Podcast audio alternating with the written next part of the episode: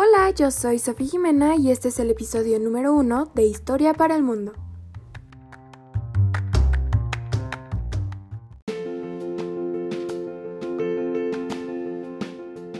El episodio de hoy habla sobre la burguesía en las revoluciones liberales. Y ahora sí, vamos a comenzar. Las revoluciones del siglo XVIII. Durante el siglo XVIII, Europa tuvo una vida muy agitada. Por un lado, estaban las grandes expediciones en África y Asia, pero por el otro lado estaba su situación interna que exigía y promovía grandes cambios y transformaciones. A este periodo se le conoce también como la época de las grandes revoluciones, debido a la profundidad y a la radicalidad con la que se llevaron a cabo los cambios en procesos políticos, culturales y económicos. La comprensión de este periodo nos permite un mayor acercamiento a la realidad internacional y el reconocimiento de distintos movimientos que han impulsado los grandes cambios y transformaciones en los demás países del mundo.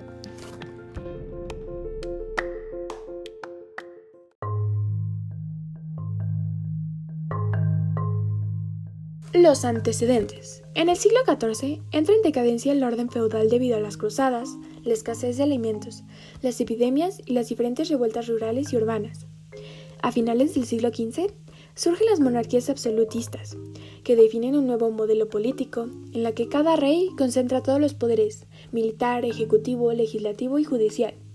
Este modelo privilegiaba a la nobleza y al clero y no admitía la participación de otras clases sociales. Las sociedades europeas estaban organizadas en estamentos, lo que se denominó antiguo régimen.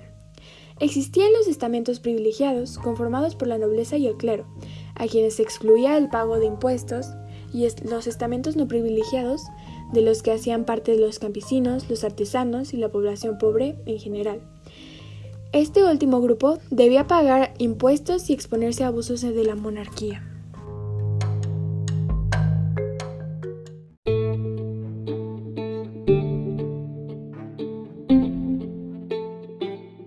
Ahora sí, ¿qué es la burguesía?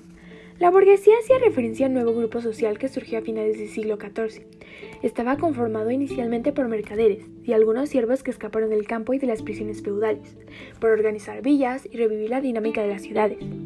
Durante el Renacimiento comercial, este grupo social concentró fortunas en objetos que se podían trasladar, como joyas, ropa y especies, lo que desplazó a la tierra como fuente única de la riqueza.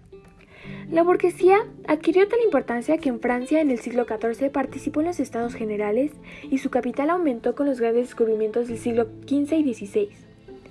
En el siglo XVIII, la burguesía manejaba el comercio, dominaba la manufactura, participaba en la burocracia en diferentes estados absolutistas y su dinero financiaba a la insolvente nobleza y monarquía europea.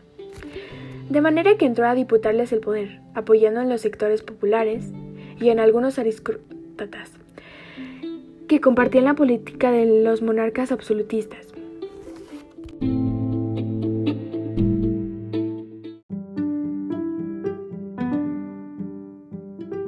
¿Y qué es una revolución?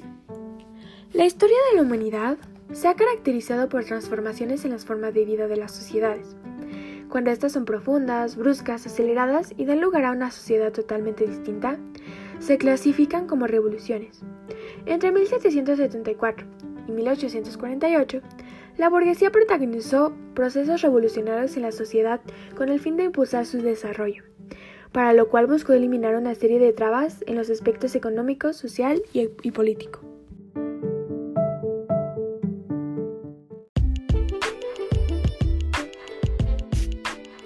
Finalmente, la burguesía cumple un papel muy importante durante el siglo XVIII, ya que gracias a esta se llevan a cabo dos revoluciones que son muy importantes en el transcurso de la historia y a las que Eric Hobsbawm le llama revoluciones burguesas.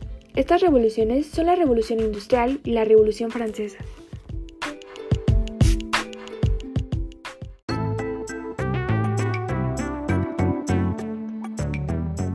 Se ha terminado el primer episodio de Historia para el Mundo. Estén atentos para el próximo. Bye bye.